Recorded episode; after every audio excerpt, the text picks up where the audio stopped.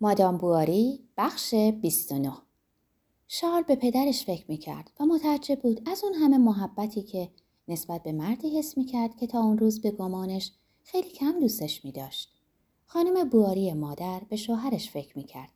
بدترین روزهای گذشته اینک به نظرش غیبت‌انگیز میومد.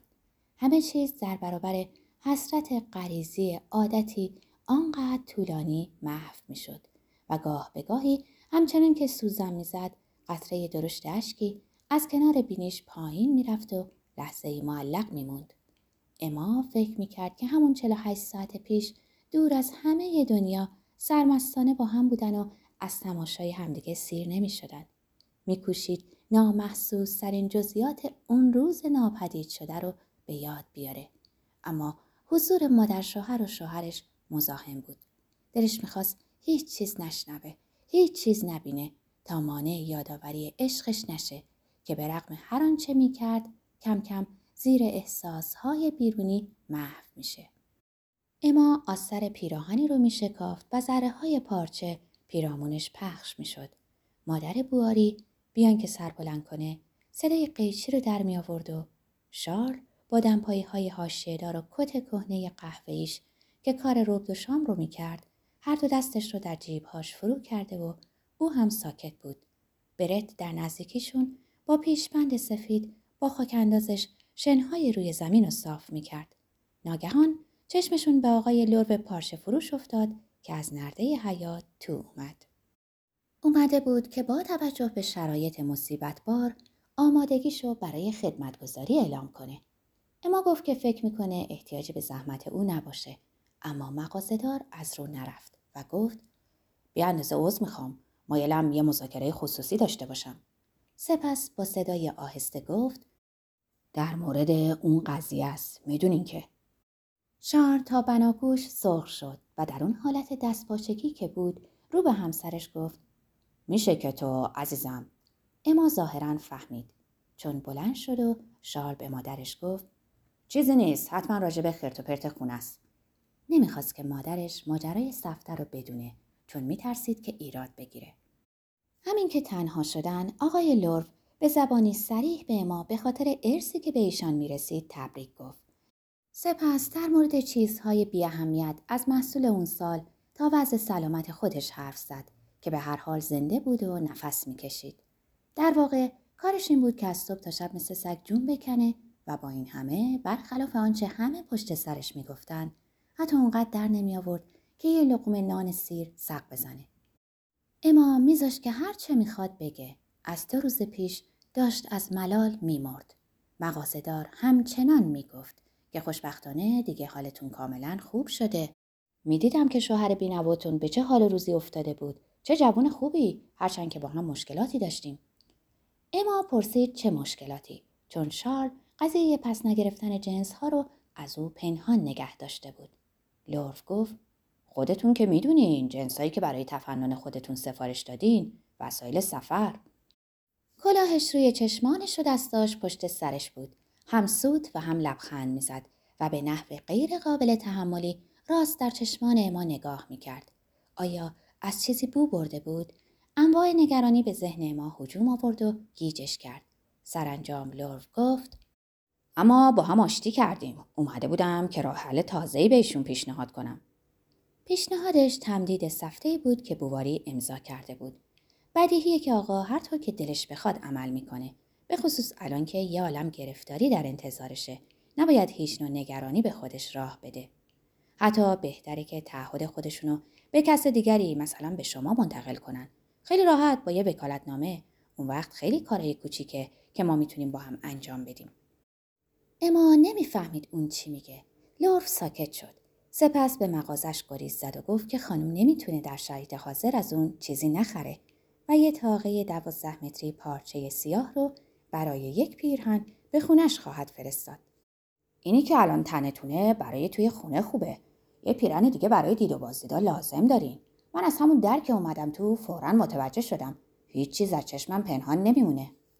پارچه رو نفرستاد، خودش آورد. دوباره برای اندازه‌گیری هم اومد. از هر بهانه‌ای استفاده می‌کرد و میومد و هر بار هم می‌کوشید رفتارش دوستانه، خدمتگزارانه و به قول عمه رعایت مآبانه باشه و سربسته سفارش هایی هم درباره وکالتنامه میکرد. درباره سفته اصلا حرف نمیزد. اما هم به اون فکر نمیکرد. در اوایل دوره نقاهتش شارل در این باره چیزکی به او گفته بود، اما ذهنش چنان آشوب هایی رو طی کرده بود که دیگه چیزی از اون به یاد نمی آورد. در ضمن خوب مراقب بود که هیچ بحثی رو درباره مسائل مالی پیش نکشه. مادر بواری تعجب کرد و این تغییر روحیه اونو به حساب احساساتی مذهبی گذاشت که در دوره بیماریش در او پیدا شده بود. اما همین که او رفت، اما از خود چنان حسابگری نشون داد که مایه حیرت بواری شد. به زودی لازم می شد که اطلاعاتی کسب کنن و ببینن که اموال پدر شارل از نظر رهن در چه وضعیه. آیا می شد ارث رو به صورت موجود تقسیم کرد یا اینکه باید به پول نزدیک می شد؟ وقت و بی وقت اصطلاحاتی فنی به زبان می آورد. کلماتی مثل نظم، آتیه، آینده نگری رو تکرار می کرد و مدام از گرفتاری های ارث و تقسیم میراث با لحنی اغراق‌آمیز دم می زد. تا جایی که روزی الگوی یک وکالتنامه عام جهت رسیدگی و اداره امور مربوطه، اخذ وام، امضا و تایید انواع سند و سفته، پرداخت وجوه و غیره رو به او نشون داد. درس‌های لورف رو خوب یاد گرفته بود. شارل ساده‌لوحانه پرسید که اون کاغذ کار کی بوده. اما گفت آقای گیومن، و با لحنی که از اون خونسردانه تر امکان نداشت افسود اما من خیلی بهش اعتماد ندارم. دفتردارا اسمشون خیلی بد در رفته. شاید لازم باشه که با کسی مشورت کنیم. اما نه، کسی رو نمیشناسیم. شارل فکری کرد و گفت مگه اینکه لئون. اما با نامنگاری مشکل میشد مسائل رو برای اون مطرح کرد. چنین بود که اما داوطلب شد که سفر لازم رو انجام بده. شارل تشکر کرد و گفت نه. اما پافشاری کرد. کار به تعارف‌هایی کشید که تمامی نداشت. سرانجام اما با فریاد اعتراض‌آمیز ساختگی گفت نه خواهش میکنم، میرم. شارل بوسه‌ای به پیشونی اون زد و گفت تو چقدر خوبی. فردای همان روز اما سوار چلچله شد و رفت که در روان با آقای لئون مشورت کنه. 3 روز ماند. 3 روز خوش و شیرین و پر از لذت و شادمانی بود. یه محصل واقعی. در هتل بولونی در بندرگاه بودند. در اتاقی با آفتابگیرها و درهای بسته، با شاخه‌های گل روی زمین و با پارچه‌های شربت و یخی روز می‌گذروندن که از همون اول صبح براشون می‌آوردن. طرفای شب یه زورق سرپوشیده می‌گرفتن و برای شام به جزیره‌ای می‌رفتن. در میان زورق‌های لنگر انداخته پیاده می‌شدن. اما بند کلاهش رو باز می‌کرد و به جزیره‌شون پا می‌گذاشتن. در سالن سقف کوتاه رستورانی جا می‌گرفتن که در درگاهش تورهای سیاه رنگ ماهیگیری آویخته بود.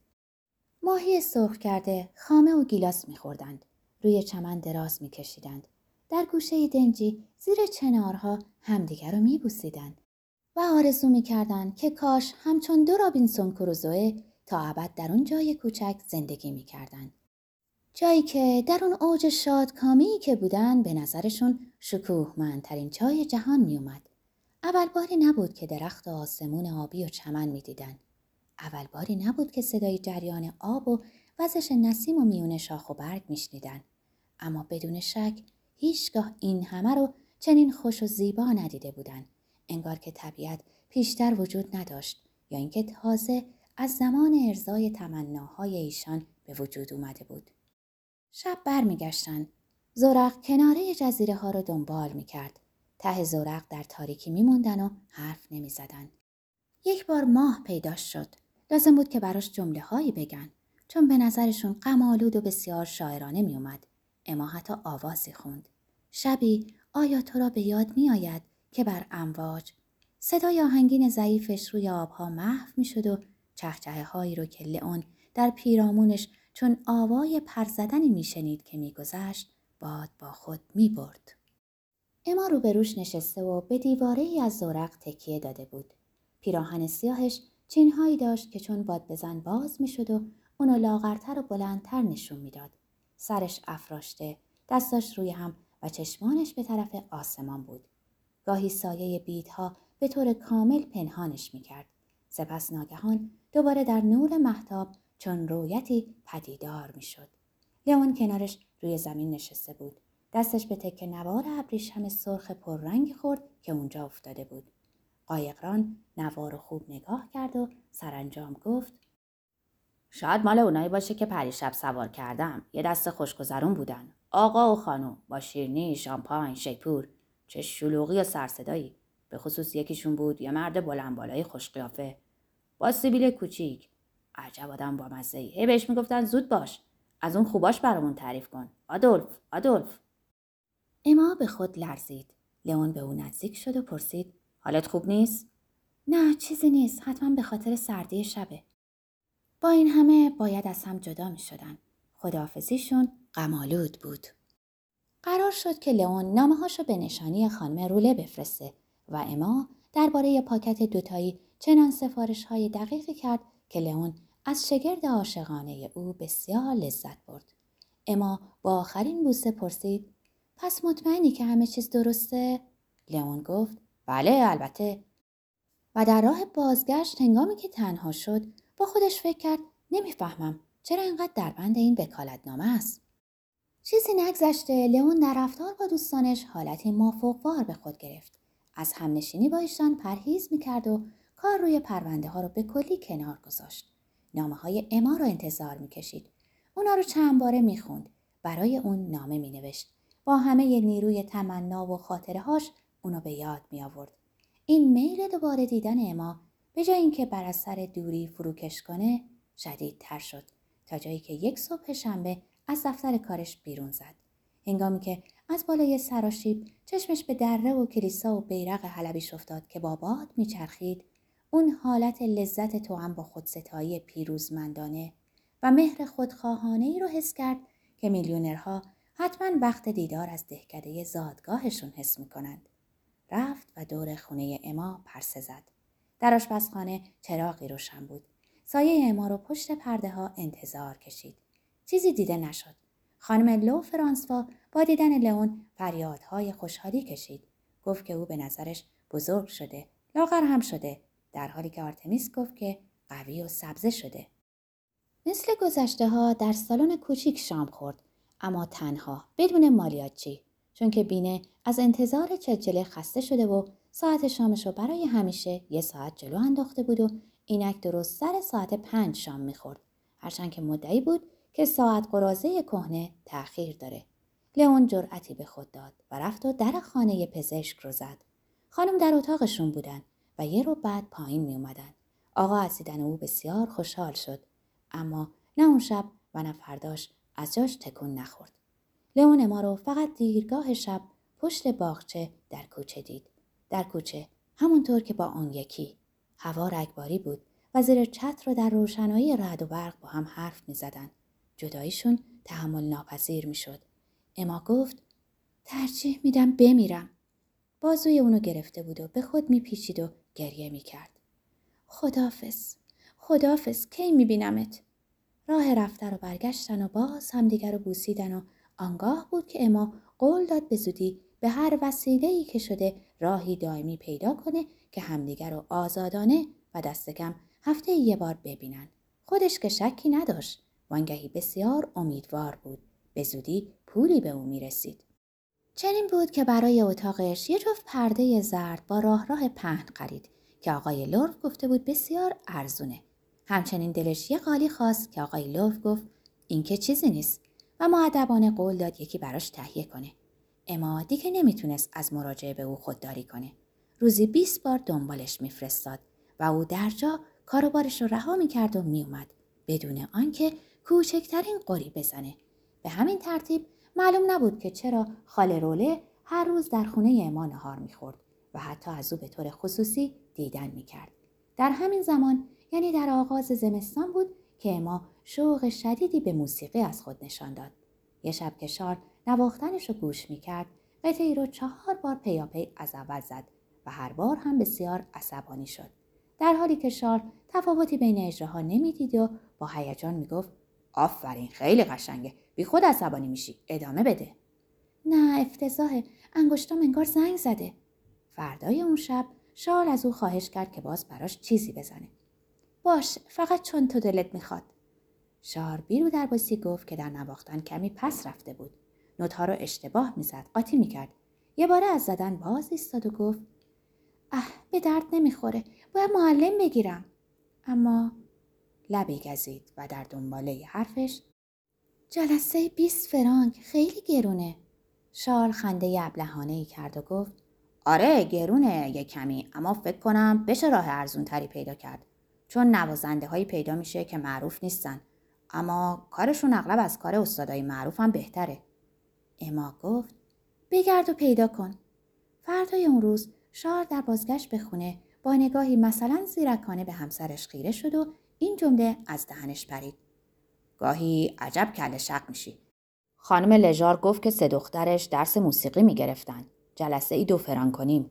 اونم پیش یه خانم نوازنده معروف. اما شونه ای بالا انداخت و دیگه در پیانوشو باز نکرد. اما هر بار که از کنار پیانو میگذشت، اگه شارل حضور داشت با آهی میگفت حیف این پیانو. به هر کسی که به دیدنش میومد میگفت که موسیقی رو ول کرده بود و دیگه به دلایل جدی نمیتونست دوباره به اون بپردازه. براش دل میسوزوندن، واقعا حیف بود، به خصوص او که آنقدر هم استعداد داشت. حتی در این باره با بواری حرف میزدن، ملامتش میکردن، به خصوص داروخانه چی که میگفت اشتباه میکنین، هیچ وقت نباید گذاشت قابلیت‌های طبیعی حروم بشه. وانگهی دوست من، فکرشو بکنین که اگه بذارین خانم چیزی یاد بگیرن، برای بعدها در آموزش موسیقی بچه‌تون صرفه‌جویی میکنین. به نظر من که مادرها باید خودشون به بچه‌هاشون چیزی یاد بدن. یکی از نظرات روسوه که شاید امروزه هنوز یه خورده تازگی داشته باشه، اما عاقبت اقبال عمومی پیدا میکنه. مطمئنم مثل برتری شیر مادر و مایه کوبی. چنین بود که شارل یه بار دیگه مسئله پیانو رو مطرح کرد. اما با ترش‌رویی جواب داد که بهتر بود اونو بفروشن. از دست دادن اون پیانوی بینوا که مایه آن همه رضایت خودستایانه شارل شده بود، در نظرش حالت نوعی خودکشی بیان ناپذیر بخشی از اما رو داشت. شارل گفت اگه بخوای گاه به گاهی یه درس پیانو، در نهایت شاید خیلی هم کمرشکن نباشه. اما جواب داد اما درس موسیقی در صورتی فایده داره که تداوم داشته باشه. به این وسیله بود که اما تونست از شوهرش اجازه بگیره که هفته یه بار برای دیدن معشوقش به شهر بره. بعد از 1 ماه حتی به نظر اومد که بسیار پیشرفت کرده بود.